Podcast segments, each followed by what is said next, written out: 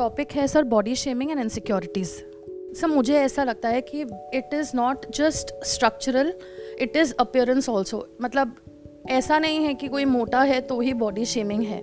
जो पतला है, उसकी भी बॉडी शेमिंग होती है, जिसके बाल कम है, जो हाइट में नाटा है, लंबा है, गोरा है स्किन कलर को लेके, किसी भी चीज़ को लेके. सर बॉडी शेमिंग बहुत बहुत कॉमन फिनोमिनम है in this country and it actually starts in the house it जैसे अगर हम घर पे हैं तो मदर बोल देगी कि you know why you looking so dark why don't you do something to yourself आप मोटे क्यों हो रहे हो? आप ऐसे क्यों नहीं पहनते?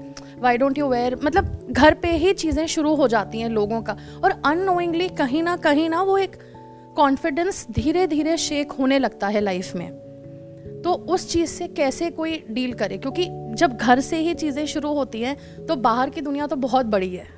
टॉपिक क्या है कि जो घर पे ये सब होता है वो कैसे ना हो? या घर वालों को कैसे चेंज किया जाए? या फिर हम खुद इससे कैसे डील करें? हम खुद इसको कैसे डील करें? क्योंकि oh. इतने लोगों को चेंज करना तो पॉसिबल नहीं होगा। Right right. इतने क्या आप मेरे ख्याल में किसी एक को भी चेंज नहीं कर सकते अगर चेंज करना चाहो तो। आप बताइए आपके क्या थॉट्स है इसके बारे में? सर बॉडी शेमिंग कहीं ना कहीं अफेक्ट करती है इमेज को भी। एक इमेज ऐसी चीज़ है जो जिसको लेके everybody has become so much conscious and because of the image हम फेक आइडेंटिटी अपनी शो करते हैं दुनिया के सामने. और जब हम फेक होना शुरू हो जाते हैं तो कहीं ना कहीं लोग आके फिर इंटरप्ट भी करते हैं कि यू आर दिस आप तो ये थे, अब आप ये कर रहे हो. ऐसा क्यों ऐसा क्यों नहीं? अल्टीमेटली फिर वो पोक करते हैं और ज़्यादा बैक करने की कोशिश करते हैं. आपकी अपियरेंस को लेकर, आपकी कम्युनिकेशन स्किल्स को लेकर, किसी भी चीज़ को लेकर। And because of the body shaming हम अपने आप को प्रूव भी नहीं कर पा रहे कि हु वी एक्चुअली आर अगर आपने दुनिया को दिखाया कि हु यू एक्चुअली आर तो कोई पेरेंट या कोई भी आपको ये नहीं बोलेगा कि स्लिम हो जाओ फेस पे ये लगा लो या ये कर लो या वो कर लो। No ultimately what matters is how you are dealing with the people आप लोगों के सामने कैसे आ रहे हैं? तो हम इस चीज़ को कैसे डील करें? एज ची सेड हम सबको चेंज नहीं कर सकते। हम खुद को किस तरीके से मेंटली स्ट्रॉन्ग करें कि बॉडी शेमिंग ये इमेज ये सब चीज़ें एक सेकेंडरी चीज़ें होती है when it comes to you who you actually are आप बार बार एक वर्ड यूज़ कर रहे हैं who you actually are yes what do you mean by who you actually are because जो बॉडी शेमिंग है वो आपकी अपियरेंस को लेकर के है या आपकी कम्युनिकेशन स्किल्स को लेकर के है या आपके वे ऑफ़ ड्रेसिंग को लेकर के है। मतलब आप जैसे हो उसको लेकर के ही है। Exactly. जैसे आप नहीं हो उसको लेकर के नहीं नहीं exactly. right? तो what you mean by who you actually are you are that उसी के बेस पे तो बॉडी शेमिंग चल रही है या उसी के बेस पे तो लोग कुछ बोल रहे हैं। और वो भी पैरामीटर्स टाइम के साथ साथ चेंज होते रहते हैं।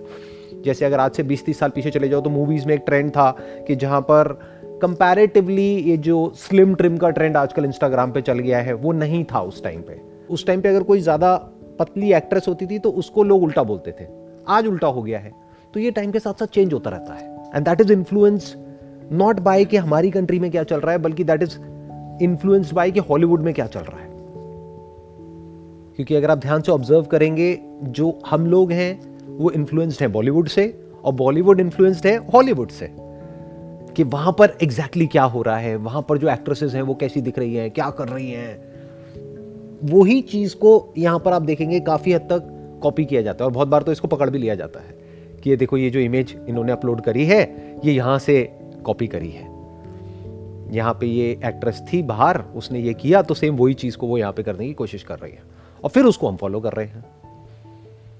और वो कुछ ऐसे स्टैंडर्ड्स हैं, कुछ ऐसे पैरामीटर्स हैं विच आर अनरियलिस्टिक वो प्रैक्टिकली पॉसिबल ही नहीं है। उसके पीछे क्या क्या हो रखा है, उसकी कोई लिमिट ही नहीं है। कितने फिल्टर्स यूज़ हो रहे हैं, कितने लेवल की एडिटिंग हो रही है कॉस्मेटिक क्या क्या हो रहा है, कितने चेंजेस हो रहे हैं, हमें तो पता ही नहीं है। इसका प्रूफ ये है कि जैसे अगर कोई एक्ट्रेस है, जब वो इंडस्ट्री में आई तो आप देखोगे उसकी शक्ल कुछ और ही है। उसके कुछ साल बाद आप देखोगे बिल्कुल ही चेंज हो गई है। तो इसका मतलब कुछ बहुत मैसिव लेवल पे कुछ कॉस्मेटिक सर्जरीज हो रही हैं। बहुत कुछ ऐसा हो रहा है जो practically in real life possible ही नहीं है हम लोगों के लिए। तभी हमें बुरा भी लगता है। नहीं तो हम हंसेंगे। सोचने वाली बात है, अगर हमें बुरा लग रहा है, कोई हमें कुछ बोल रहा है और हमें बुरा लग रहा है, इसका मतलब कहीं ना कहीं हमारे खुद के माइंड में भी वो इमेज बनी हुई है, हम वो बनना चाहते हैं, लेकिन नहीं बन पा रहे, इसलिए हमें बुरा लग रहा है। If you accept who we actually are and if we are comfortable with it तो हमें बुरा नहीं लगेगा। सर सबके लाइफ में कुछ ना कुछ फ्लॉज होते हैं तो हमारे अंदर एक फीलिंग ऑफ़ इनएडिक्वेसी आ जाती है। जैसे कोई कुछ गलत बोल गया हमें या फिर हम किसी से कंपेयर कर रहे हैं अपने आप को तो उससे कैसे डील करा जाए बेसिकली कंपेयर मत करो।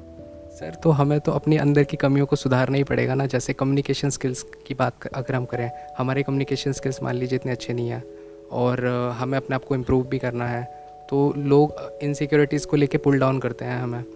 और बहुत सी प्रॉब्लम्स होती हैं लाइफ में, जिससे इनसिक्योरिटीज़ डेवलप होती हैं। उस चीज़ को कैसे बेसिकली कैसे उस चीज़ को फिगर आउट करें और उसको, उसका पाथवे क्या है? सबसे पहले इसको दो पार्ट में डिवाइड करो। एक है अंदर से जो चेंजेस आपको करने हैं, एक है बाहर से जो चेंजेस करने हैं।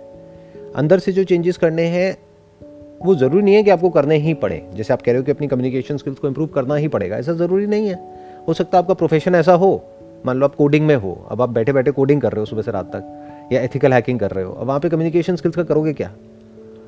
आपका तो काम बोलेगा ना, अगर एक पेंटर हो तो आपकी तो पेंटिंग बोलेगी, आपको बोलने की क्या ज़रूरत है? क्रिकेटर हो तो आपका बैट बोलेगा ना, अगर आप एक बैट्समैन हो तो या बॉलर हो तो आपकी बॉल बोलेगी ना, आपको थोड़ी कुछ बोलना है। और वहाँ मैटर भी नहीं करता कि आपकी कम्युनिकेशन स्किल्स क्या हैं। मान लो आपकी कम्युनिकेशन स्किल्स बहुत अच्छी हैं, लेकिन जब पिच पे जाते हो तो हर बार ज़ीरो पे आउट हो जाते हो। क्या करोगे ऐसी स्किल्स का? तो पहले आपको यह समझना है, क्या वो आपकी प्रोफेशन में आपको आगे बढ़ने से रोक रही है? तब तो ठीक है। बट अगर ऐसा कुछ भी नहीं है और अननेसेसरी आप अपने ऊपर प्रेशर क्रिएट कर रहे हो तो कौन कर रहा है आपके ऊपर प्रेशर क्रिएट आप खुद ही कर रहे हो। ये तो हो गया अंदर से जो आपकी कम्युनिकेशन स्किल्स हैं, वैसे वो भी अंदर से नहीं है, बाहर से ही है। क्योंकि हो सकता है आप अंदर से बहुत अच्छे से अपने आप से कम्युनिकेट करते हो, आपका माइंड बहुत सॉर्टेड है, जब डायरी लिखते हो तो बहुत क्लियर है बट अपने आप को बाहर से एक्सप्रेस नहीं कर पाते हो। तो ये जो बॉडी शेमिंग है दैट इज़ रिलेटेड टू आप बाहर से कैसे हो? अंदर से आप क्या हो, वो तो किसी को पता ही नहीं है। अंदर से आप किसके बारे में अच्छा सोचते हो, बुरा सोचते हो, या कितना बुरा सोचते हो, वो तो आपको पता है। सोचते हो, नहीं सोचते हो? थोड़ा बहुत अच्छा। तो अंदर से क्या हो, वो मैटर नहीं करता तो उसको छोड़ देते हैं। जो भी आप बाहर से हो, या जो आपकी इमेज है, जो अभी आप इमेज की बात कर रहे थे हमारी वो इमेज हर्ट क्यों होती है? हमारी इमेज इतनी फ्रजाइल क्यों है कि कोई भी जरा सा कुछ बोल देता है और वो इमेज हर्ट हो जाती है। देखो, आप फिजिकली हर्ट नहीं हो रहे हो, दोनों में बड़ा फ़र्क है। एक है फिजिकली आपको किसी ने आकर के हिट किया तो उसके लिए तो आप पुलिस कंप्लेंट जाकर के लॉन्च कर सकते हो। बट किसी ने वर्बली अटैक किया, और उनका मोटिव यही है कि आपकी इमेज को हिट किया जाए, या आपको नीचे गिराया जाए, और जैसे वो आपको नीचे गिराते हैं, वो खुद ऊपर उठ जाते हैं। क्योंकि बहुत सारे लोगों को ये नहीं पता है खुद ऊपर कैसे उठते हैं। तो उनको एक ही तरीका आता है दूसरों को नीचे गिरा दो या किसी और बड़े आदमी को नीचे गिरा दो तो हम तो अपने आप ही ऊपर उठ गए। सो लोग अपनी फ्रस्ट्रेशन जा करके अलग अलग तरीके से औरों पे निकालते हैं। वो आपकी इमेज को हर्ट करना चाहते हैं प्रॉब्लम ये नहीं है। प्रॉब्लम ये है कि आपकी इमेज हर्ट क्यों हो जाती है? सर बेसिकली हम हर्ट तभी होते हैं जब उस चीज़ में कुछ सच्चाई होती है। जैसे मैं आ, काला हूँ तो अगर कोई मुझे आके बोलेगा तो आ, थोड़ा बहुत हर्ट होगा मुझे। यही तो मैं आपसे पूछना चाह रहा हूँ कि इसमें हर्ट क्यों हो रहा है? कोई आकर के अगर आपको बोल रहा है कि आपका जो स्किन का कॉम्प्लेक्शन है, वो डार्क है विच इज़ अ फैक्ट तो इसमें हर्ट क्यों हो रहा है? बाहर अब अब्रॉड में देखो, एक ट्रेंड चल रहा है, हर कोई अपनी स्किन को टैन करने में लगा हुआ है। कुछ लोशंस आते हैं, कुछ क्रीम्स आती हैं, बहुत महँगी महँगी। वो लोग लगाते हैं और लगा करके धूप में लेटे रहते हैं, बैठे रहते हैं। तो जो वर्ड आपने यूज़ किया, वो काला होना चाहते हैं। आप काले नहीं हो, आपका स्किन का जो कॉम्प्लेक्शन है वो डार्क है। और उसमें बुराई क्या है? देखो, जगह के हिसाब से अलग अलग स्किन का कॉम्प्लेक्शन होता है। जैसे जो लोग पहाड़ों में रहते हैं, उनका कॉम्प्लेक्शन अलग तरह का होता है। जो लोग सी बीच के वहाँ पर रहते हैं, उनका अलग होता है। कोई ऐसी जगह पे रहते हैं जो बहुत गर्म है, वहाँ का कॉम्प्लेक्शन अलग होता है। कोई ऐसी जगह है जहाँ पे सनलाइट पड़ती ही नहीं है। दुनिया के कुछ ऐसी जगहें हैं, वहाँ पर कॉम्प्लेक्शन अलग होता है। तो उसमें हमें फ़र्क क्यों पड़ता है? मैं बस इतना सा समझना चाह रहा हूँ। क्यों हर्ट होते हैं हम? हाँ बताइए। सर, मेरे को ऐसा लगता है कि हम हर्ट इसलिए होते हैं कि ये मैटर करता है कि कौन बोल रहा है। सपोज़ मेरी मम्मी ने मेरे को कुछ बोला या मेरे पापा ने बोला या भाई बहन किसी ने कुछ बोला जो मेरे दिल के करीब है तो शायद हम उस बात को दिल पे लेंगे। अगर बाहर का कोई इंसान मुझे बोल रहा है, क्या मैं उस बात का इतना बुरा मनाऊँगी? शायद नहीं, क्योंकि वो इंसान मुझे दोबारा मिले, नहीं मिले, मैं नहीं जानती। पर जो घर के लोग हैं या दोस्त यार हैं वो कह रहे हैं उनसे बार बार मिलते रहेंगे हम। तो शायद कहीं ना कहीं मुझे ऐसा लगता है कि किस कौन कह रहा है आपको आ, क्या बात वो बहुत मैटर कर जाती है। देखो ये तो एक फैक्ट है कि जिसको आप प्यार करते हो वो कुछ बोलता है वहीं पे तो गुस्सा आता है। वहीं पे तो बुरा लगता है। जो अनजान है उसके बोलने से किसको क्या बुरा लगेगा? ऑफ़िस में काम करते हो वहाँ पे कलीग्स में किसी ने कुछ बोल दिया तो क्योंकि आप उनको जानते हो इसीलिए तो फ़र्क पड़ रहा है। अनजान कोई कहीं बोल के निकल भी गया, वो अपने रास्ते, आप अपने रास्ते, उसमें फ़र्क क्या पड़ता है?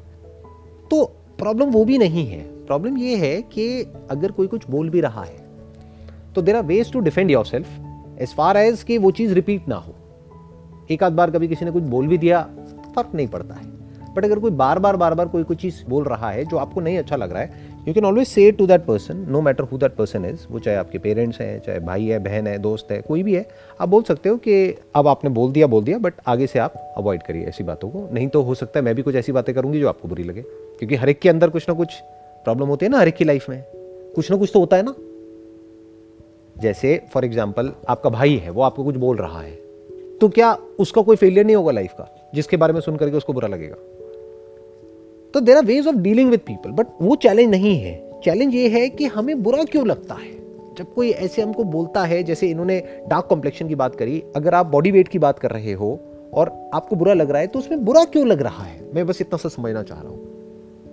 कहीं इसके पीछे ये रीजन तो नहीं है कि जो साइंटिफिक कम्युनिटी है, उन्होंने अपने बेनिफिट के लिए कुछ इस तरह से मार्केटिंग करी हुई है कि उन्होंने कुछ ऐसी एक इमेज क्रिएट कर दी है मार्केट में, एक इस तरह का एक प्रेशर बिल्ड कर दिया है कि आपको ये तो करना ही पड़ेगा, तभी आप हेल्दी हो। आप समझ रहे हो? आपको ये देखना है कि आ कहाँ से रहा है। आई होप कि आपकी मैरिज हो चुकी है राइट अब आपके घर वालों की तरफ़ से यहाँ से तो नहीं आ रहा कि भाई शादी नहीं होगी, ये नहीं होगा, वो नहीं होगा। जैसे टिपिकली जो घर में होता है, उस टाइम पे एक प्रेशर होता है। फिर एक नया प्रेशर होता है कि भाई प्री वेडिंग शूट अच्छा आना चाहिए फ़ोटो अच्छी आनी चाहिए। वो एक अलग प्रेशर होता है। तो वो सारे फेजेस आप क्रॉस कर चुके हो। अगर अभी भी इस प्रॉब्लम को आप फेस कर रहे हो तो उसके पीछे रीज़न क्या है? कहीं ऐसा तो नहीं है कि इसका कनेक्शन हेल्थ से है और वो लोग कंसर्न है आपके लिए, जिस वजह से वो बोल रहे हैं। अगर मेरे स्टैंड पॉइंट से आप देखोगे, जितना मैं लाइफ को समझ पाया हूँ या बारीकी से ऑब्ज़र्व करके देख पाया हूँ, हर एक का अपना एक बॉडी स्ट्रक्चर होता है, अपना एक बॉडी टाइप होता है। और ऐसा कोई रूल नहीं है कि अगर कोई बाहर से फिट लग रहा है तो अंदर से फिट है। मैंने ऐसे बहुत लोगों को देखा है जो बाहर से देखने में बिल्कुल फिट लगते हैं बट जब जा करके हम उनके बॉडी टेस्ट कराते हैं तो कोलेस्ट्रॉल बढ़ा हुआ आ रहा है, ये आ रहा है, वो आ रहा है, दुनिया जहान की सारी प्रॉब्लम्स उनके अंदर है। और दूसरी तरफ़ से कुछ ऐसे लोग हैं जो बाहर से देखने में ऐसा लगेगा कि शायद हेल्दी नहीं है। सो कॉल्ड जो सोसाइटी ने या जो साइंटिफिक कम्युनिटी ने अपने बेनिफिट के लिए एक हेल्थ के नॉर्म सेट कर दिए हैं।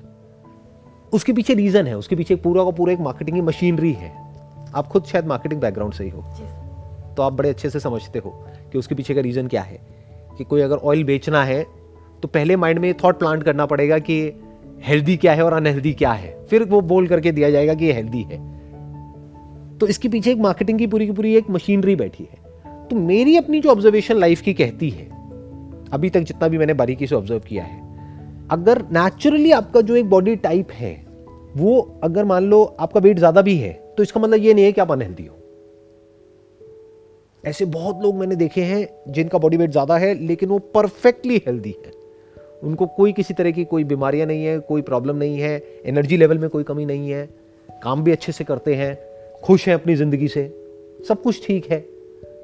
अगर फंडामेंटली कोई दिक्कत नहीं है, यानी आपको क्लियर है कि मेरा बॉडी टाइप ही ऐसा है, ऐसा नहीं है कि मेरी डाइट बहुत ज़्यादा है वट तो अगर आपको ये क्लियर है कि इसका हेल्थ से कोई कनेक्शन नहीं है क्योंकि if it is coming out of concern तब तो you should also be concern but if it is not coming out of concern वो वैसे ही एक कंडीशनिंग है जिसके बेस पे वो बोल रहे हैं। तो you can just smile and say कि ठीक है, मेरा जो है वो मुझ पर छोड़ दो। मुझे पता है कैसे मेरे को अपनी लाइफ को टैकल करना है।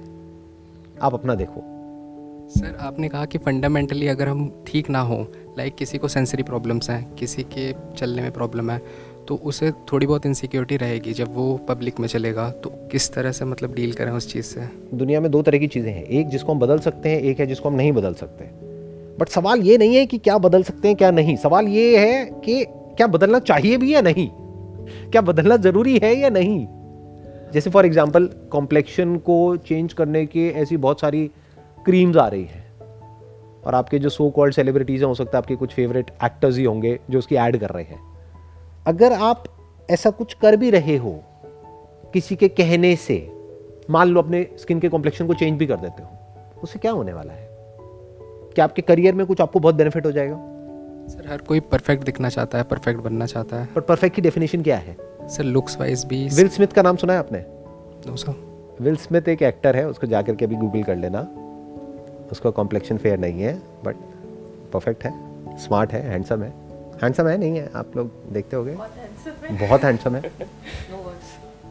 मतलब ये कैसे नोशंस हैं हमारे? ये कहाँ से बन गए हैं? और क्यों बन गए हैं? अपने ऐसे नोशंस को क्वेश्चन करो कि हो क्या जाएगा?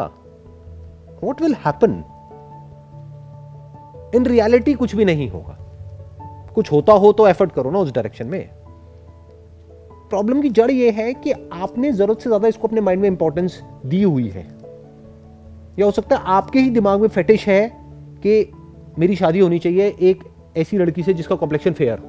तो उसके लिए मुझे फेयर कॉम्प्लेक्शन चाहिए। तब प्रॉब्लम है वरना कोई प्रॉब्लम नहीं है। अगर मैं आप ही से पूछूँ अभी हम ऑनेस्ट बात कर सकते हैं आपस में?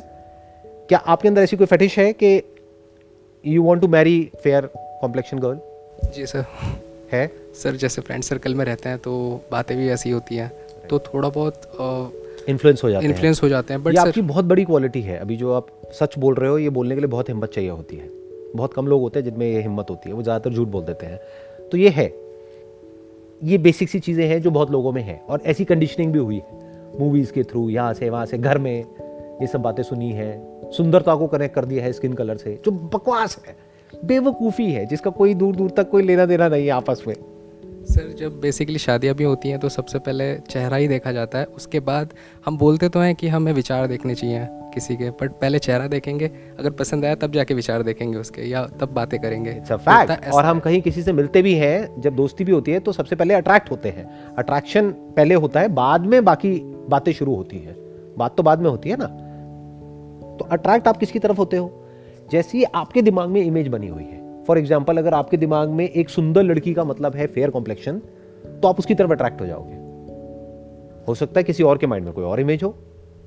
उसके लिए डार्क कॉम्प्लेक्शन हो तो उसकी तरफ़ अट्रैक्ट हो जाएगा। तो एक्चुअल में सुंदर कौन है दोनों में से?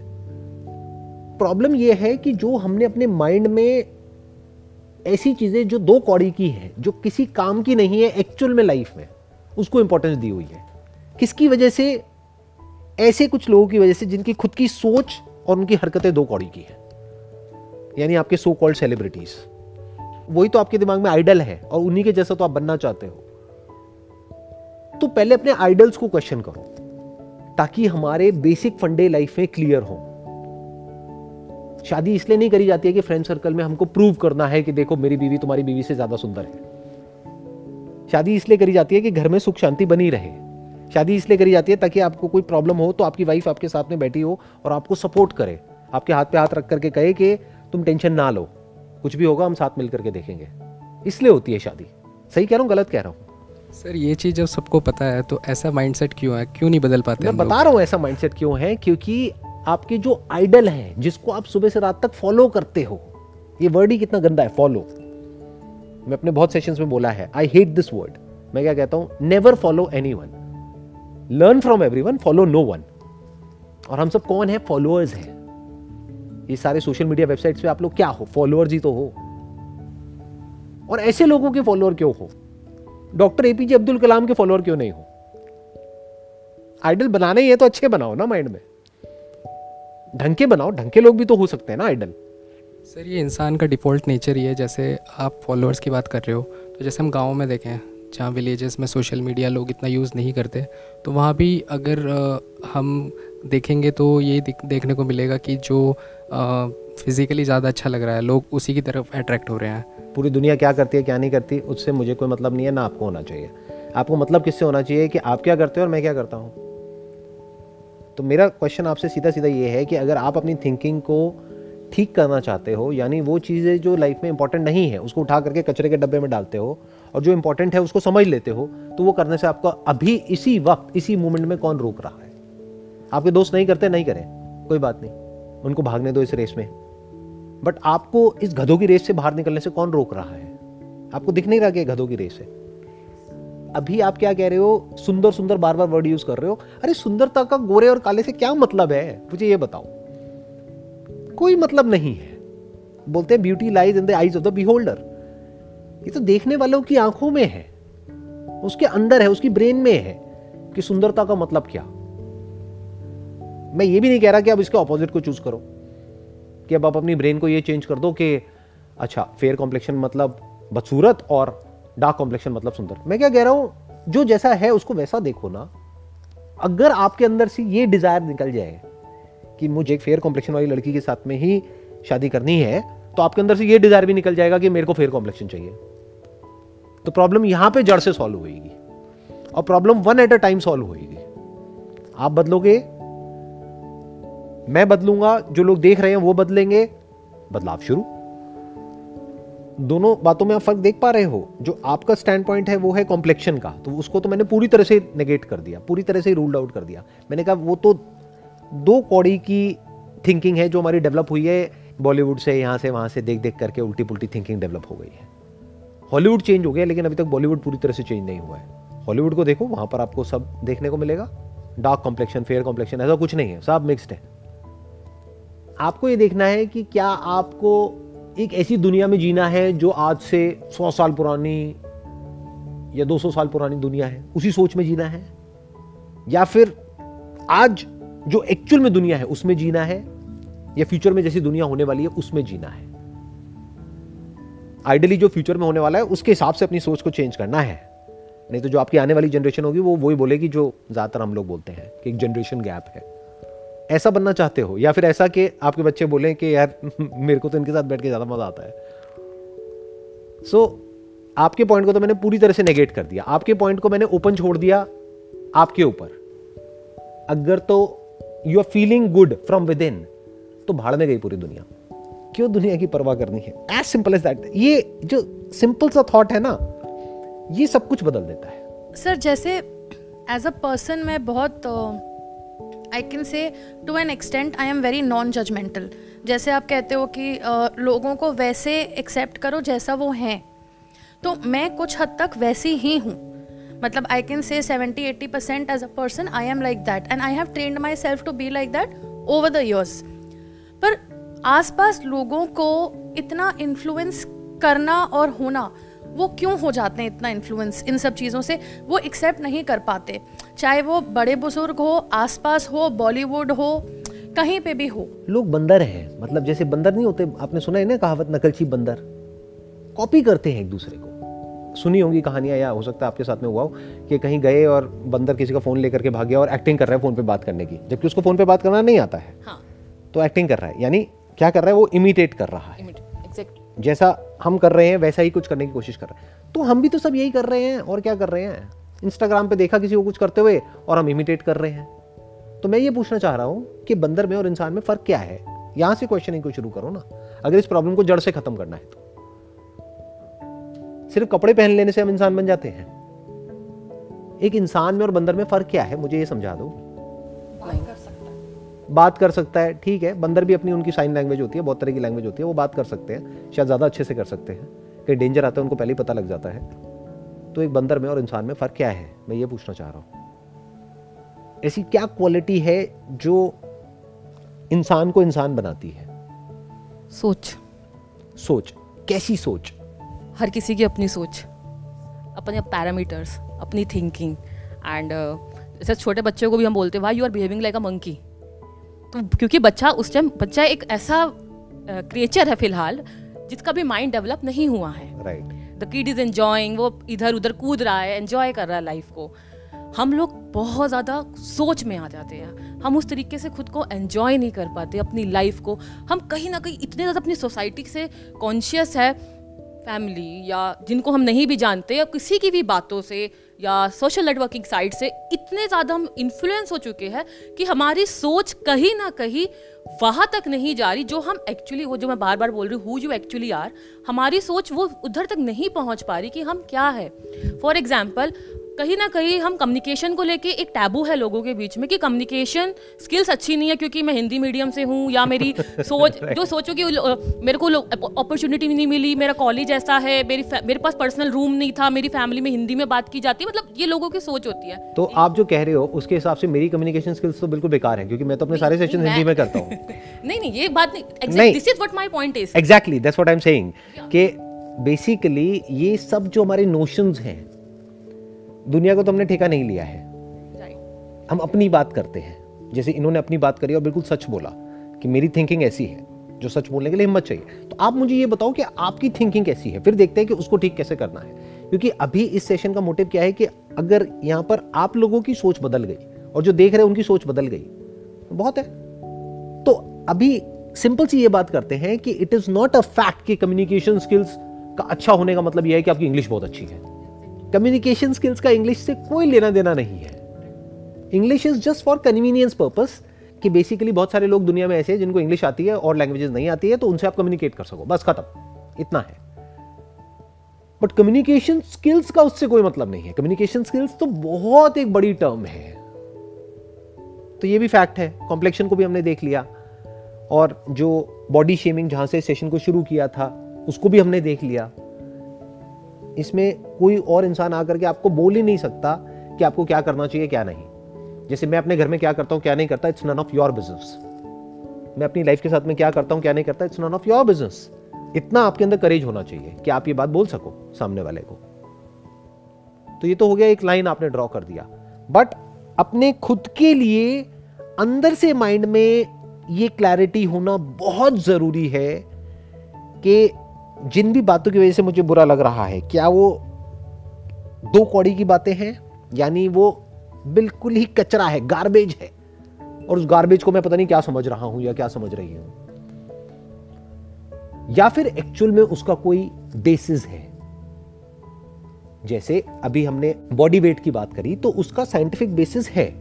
उसके साथ में कई बीमारियाँ लिंक्ड हैं बट उसमें से बहुत कुछ ऐसा है जो कि मार्केटिंग गिमिक है।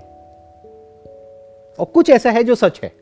तो जो कुछ सच है, उसके लिए हम बेसिक अपना बॉडी की फ्लेक्सिबिलिटी हो गई स्ट्रेंथ हो गई, ये हो गई, वो हो गई, उसके ऊपर काम कर सकते हैं। तो लॉन्ग टर्म में जाकर के हमको एक इन पेन या बीमारियाँ होने के चांसेस कम है। तो उस पॉइंट ऑफ़ व्यू से देखो तो ठीक है। अगर कोई कुछ हमको बोल भी रहा है तो कहीं ना कहीं इनडायरेक्टली हमारा बेनिफिट ही हो रहा है, क्योंकि एक तरह का एक सटल रिमाइंडर है। But if you feeling good and if you think कि this is my body type then आप क्लियर तरीके से सामने वाले को बोल सकते हो। कि माइंड योर ओन बिज़नेस अपने काम से आप काम रखो, मेरे को क्या करना है, क्या नहीं that's none of your business बात वहाँ पे खत्म हो जाती है। फिर आप देखो कि आपको क्या करना है, क्या नहीं।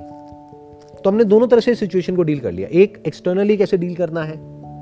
There are ways of politely resisting and fighting back you should take a stand नहीं तो वो चीज़ें रिपीट होने लग जाती है। मज़ाक मज़ाक में वो लिमिट्स क्रॉस होने लग जाती हैं। कोई भी कहीं भी कुछ भी बोलने लग जाता है या बोलने लग जाती है। तो आपको अगर शुरू में ही नहीं रोका गया तो वो उसकी आदत बन जाती है। एक तो आ गया वो वाला एस्पेक्ट एक आ गया जो इससे ज़्यादा इंपॉर्टेंट है, वो है कि आपके खुद के माइंड में क्या है, वो अपने आप से सच बोलना होता है, जो बहुत कम लोगों में हिम्मत होती है। बाहर से अपने आप को ऐसे दिखाते हैं कि नहीं नहीं नहीं, मुझे तो कोई फ़र्क नहीं पड़ता। अंदर से वही घटिया सोच है। और यही फ़र्क है एक इंसान में और बंदर में। अगर आप अपने जो एक्शंस हैं, चाहे अंदर, चाहे बाहर अंदर की दुनिया में जो एक्शन होता है, उसको बोलते हैं थॉट्स थिंकिंग अगर आप अपने जो एक्शंस हैं, बाहर या अंदर, उसको चेंज कर सकते हैं तो आप एक इंसान हैं. जैसे आप गए कहीं पे जाकर के आपने देखा कि गली के साइड में कुछ कुत्ते हैं, वो एक गाड़ी के पीछे भाग रहे हैं तो क्या हम भी भागने लग जाए? अगर तो हम भी भाग रहे हैं उनकी तरह तो हम भी उनके जैसे ही हैं. तो हमें इंसान कहलाने का कोई हक नहीं है. बट अगर उस वक्त आप रुक करके अपने आप से क्वेश्चन पूछ सकते हो कि भाई, ये कुत्ता भाग क्यों रहा है? और चल ठीक है, भाग रहा है तो भाग रहा है। अगर वो गाड़ी रुक भी गई तो वो उस गाड़ी का करेगा क्या ये कुत्ता? ये जो क्वेश्चनिंग है, ये जो एबिलिटी है, ये इंसानों के पास में है, उस कुत्ते के पास में नहीं है। तो अगर हम अपनी इस एबिलिटी को यूज़ कर सकते हैं, इसको बोलते हैं thinking ability questioning ability not just thinking thinking एक है जो बाय डिफ़ॉल्ट चलती है। जो आपको लगता है कि मैं सोच रही हूँ या मैं सोच रहा हूँ, वो आप खुद नहीं सोच रहे होते हो। वो आपको एक तरह से सोचने के ऊपर मजबूर किया जाता है उन लोगों के थ्रू जिसका उसमें कुछ फ़ायदा है। आपको क्या दिखता है, क्या नहीं दिखता है, कौन सा ऑयल हेल्दी होता है, कौन सा ऑयल बुरा होता है, इस सबके पीछे एक मशीनरी है। गूगल में जाकर के सर्च करो कि कौन सा ऑयल हेल्दी होता है हमारे लिए और कौन सा अनहेल्दी होता है। जो एक्चुअल में वहाँ पे आपको हेल्दी दिखाएँगे, वो सब अनहेल्दी है। और जो कह रहे हैं ना कि अनहेल्दी है because of this this this वो एक्चुअल में हेल्दी है। अब उस सच तक पहुँचना पड़ेगा आपको। तो हमें कठपुतली नहीं बनना है उन लोगों की कि वो जैसा चाह रहे हैं वैसा हम करें। We can always question bottom line ये है कि इंसान खुद से संतुष्ट होना चाहिए इंसान को।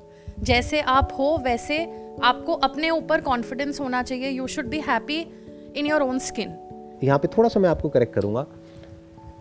आप लाइफ में कभी भी सेटिस्फाइड नहीं हो सकते। क्योंकि जो सेटिस्फाइड हो गया, वो डीके होना शुरू हो गया। क्योंकि प्रॉब्लम क्या है कि जैसे पानी रुक जाता है तो सड़ जाता है, उसमें से बदबू आने लग जाती है। तो हमें बहते रहना है। तो हमें सेटिस्फाइड नहीं हो जाना है। कि अगर आपको कोई बीमारी है तो सेटिस्फाइड नहीं हो जाना है। दांत में दर्द हो रहा है तो सेटिस्फाइड नहीं हो जाना है कि हाँ हो रहा है, कोई बात नहीं, कोई बात नहीं। गोलियाँ खाते रहो, चलते रहो चलते रहो। नहीं डॉक्टर के पास जाओ, अपना ट्रीटमेंट कराओ, ठीक कराओ इमीजिएटली नहीं तो प्रॉब्लम बढ़ जाएगी। तो हमें सेटिस्फाइड नहीं होना है। अगर कोई भी एक्चुअल में प्रॉब्लम है तो।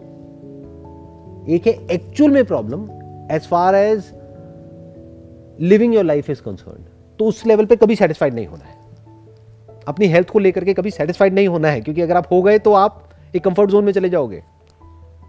अगर आज मैं सेटिस्फाइड हो गया अपनी हेल्थ से तो मैं कंफर्ट जोन में चला जाऊँगा। मैं हाँ बाढ़ में गई ना, क्या फ़र्क पड़ता है? की फ़र्क पड़ता है? खाओ, पियो, मस्त रहो। आप समझ गए? ये प्रॉब्लम हो जाएगी। तो वहाँ पे सेटिस्फाइड नहीं होना है। वहाँ पे डिससेटिस्फाइड रहना है कि नहीं, अभी अपनी हेल्थ को और इंप्रूव करना है। क्या मेरा एनर्जी लेवल बढ़ रहा है? दिन ब दिन या कम हो रहा है? क्या मेरी स्ट्रेंथ बढ़ रही है? कम हो रही है। क्या मेरी बॉडी में जो एक एंड पेन है, वो बढ़ रहे हैं, कम हो रहे हैं? ये पैरामीटर्स हैं हेल्थ के। अपनी रिलेशनशिप में कभी भी सेटिस्फाइड नहीं होना है। हमेशा ये रहना है कि इसको और बेटर बनाना है। आप समझ गए ना मैं सेटिस्फाइड किस वे में यूज़ कर रहा हूँ? हम सेटिस्फाइड को यूज़ कर लेते हैं एडजस्टमेंट में कि जो भी है, जैसा भी है एडजस्ट कर जाओ। Don't use this word satisfied because you can never be satisfied in life that's the basic nature of life in fact you must not be satisfied क्योंकि जब सेटिस्फाइड हो जाते हो तो आपकी ग्रोथ रुक जाती है। ग्रोथ रुक जाती है तो लाइफ में चैलेंजेस नहीं होते हैं। चैलेंजेस नहीं होते तो मज़ा नहीं आता है जीने में। चैलेंजेस कहाँ से आते हैं? चैलेंजेस आते हैं डिससेटिस्फैक्शन से। वहाँ से अंदर डिजायर्स पैदा होते हैं। अर्जिज उठती हैं कि मुझे ये करना है, ये करना है, ये करना है, ये करना है, ये करना है। But having said that carried away नहीं हो जाना है वहाँ पर। वो सब इसके बेस पे नहीं होना चाहिए कि दुनिया क्या कर रही है। दोनों में बड़ा फ़र्क है जो बात मैं कह रहा हूँ। एज फार एज दुनिया is concern you must be completely satisfied क्योंकि बेवकूफों की दुनिया है, उसमें उनके ऐसा बन भी गए तो क्या है? वही बात है ना, गधों की रेस में जीत भी गए तब भी गधे हो, हार गए तब भी गधे हो। तो गधों की रेस में नहीं भागना है। पूरी दुनिया को इमेजिन कर लो, वो सब भाग रहे हैं। आप कह रहे हो, भागते रहो। आप उनको रोक नहीं रहे हो। आप कह रहे हो, यही चाहते हो ना अपनी ज़िंदगी भागो। क्योंकि आपको साफ़ नज़र आ रहा है, उसमें एंड में कुछ है ही नहीं। बट अब जब आप उस रेस से बाहर आ गए तो ये नहीं कि बैठ जाना है, क्योंकि फिर तो एंड हो गया, फिर तो मर गए। अब बचा ही नहीं कुछ लाइफ में, करोगे क्या? अब अपने ऊपर काम करते रहना है। अपनी रिलेशनशिप्स को बेटर करना है। देखना है कि और इंप्रूव कैसे करें। अपनी हेल्थ को और इंप्रूव कैसे करें। हेल्थ वो नहीं जो बाहर से दिखती है। हेल्थ वो जो एक्चुअल में अंदर से होती है। अपने माइंडसेट को कैसे इंप्रूव करें। इंप्रूव से भी बेटर वर्ड है चेंज कैसे करें। कि अगर हमारे माइंड में बैठा हुआ है कॉम्प्लेक्शन फेयर डार्क ये सब बकवास है, सब कचरा है, सब हटा दिया तो हम न्यूट्रल हो गए। That is called a good mindset non stop life में एक नदी की तरह बहना है। अपना रास्ता खुद बनाना है। और ये सब मैं सिर्फ़ आप लोगों को बोल नहीं रहा हूँ, मैं खुद ऐसे ही जीता हूँ। आप जा करके देख लो, मेरा इंस्टाग्राम अकाउंट देख लो फेसबुक देख लो, ये सब जितने भी अकाउंट्स होते हैं देख लो। क्या दिखेगा वहाँ पे आपको? कुछ भी नहीं दिखेगा। मुझे याद भी नहीं मैंने पिछली बार कब क्या अपलोड किया था। अभी सुनने में आया था शायद कुछ टाइम में कि अगर इतने टाइम तक आपने अपने अकाउंट को यूज़ नहीं किया तो वो डीएक्टिवेट कर देंगे। मैंने कहा, कर दो। क्या करना है? वहाँ पे ऐसा क्या है? आप समझे मेरी बात। मतलब इस तरह से जीना चाहिए लाइफ में। तो फिर क्या है? आपके ऊपर कोई प्रेशर नहीं होता है। दूसरों का प्रेशर नहीं लेना है। खुद खुश रहना है। बाकी अपने ऊपर काम करते रहना है। एब्सोल्युटली मतलब आपने बिल्कुल ठीक बोला कि दूसरों का प्रेशर लेकर के काम नहीं करना है, खुद अपने अंदर से प्रेशर क्रिएट करना है। वो ज़रूरी है। कहीं ऐसा ना हो कि हम ये कहें कि कोई प्रेशर ही नहीं होना चाहिए लाइफ में। लाइफ में थोड़ा सा प्रेशर ज़रूरी है। नहीं होगा तो आप भागोगे कैसे? बिल्कुल ऐसे है फ्यूल है ना। गाड़ी चलेगी कैसे? गाड़ी रुक जाएगी। तो प्रेशर चाहिए लाइफ में बट औरों का नहीं चाहिए। खुद अपने लिए प्रेशर क्रिएट करो। प्रेशर बोलो या चैलेंज बोलो। अपनी हर तरह की ग्रोथ के लिए ओवरऑल ग्रोथ के लिए अपने माइंड में आप जितने चाहे चैलेंजेस क्रिएट करो। अपने लिए जितने चाहे उतने गोल सेट करो।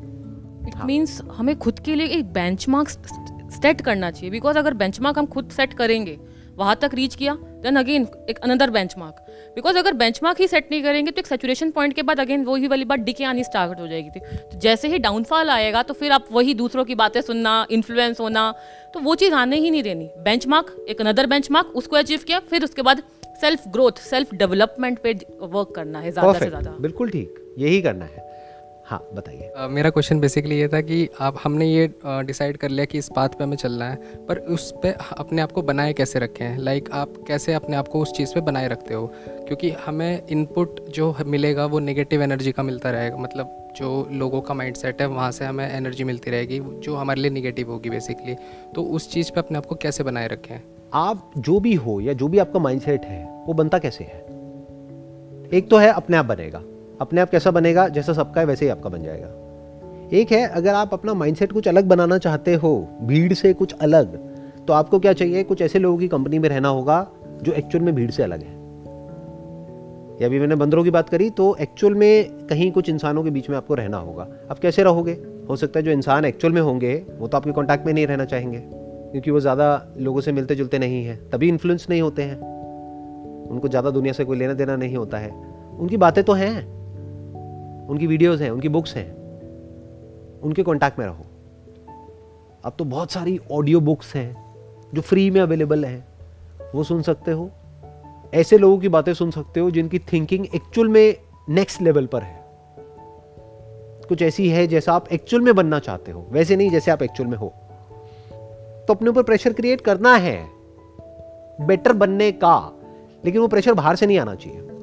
आपके अपने अंदर से आना चाहिए। एक अंदर इंटरनल एक ड्राइव होनी चाहिए कि I want to grow I want to become a better version of my self but that version must actually be better not better superficially कि दुनिया की नज़र में मैं बेटर हो गया, अंदर से खोखला। ऐसा बहुत लोगों के साथ हो रहा है। सो कॉल डाइटिंग वाइटिंग के नाम पे बॉडी की पूरी धज्जियाँ उड़ जाती है। मैं नाम नहीं लूँगा, मेरी ही फैमिली में मेरी दूर की एक कजिन है। उसको काफ़ी प्रॉब्लम्स हो गई थी डाइटिंग की वजह से।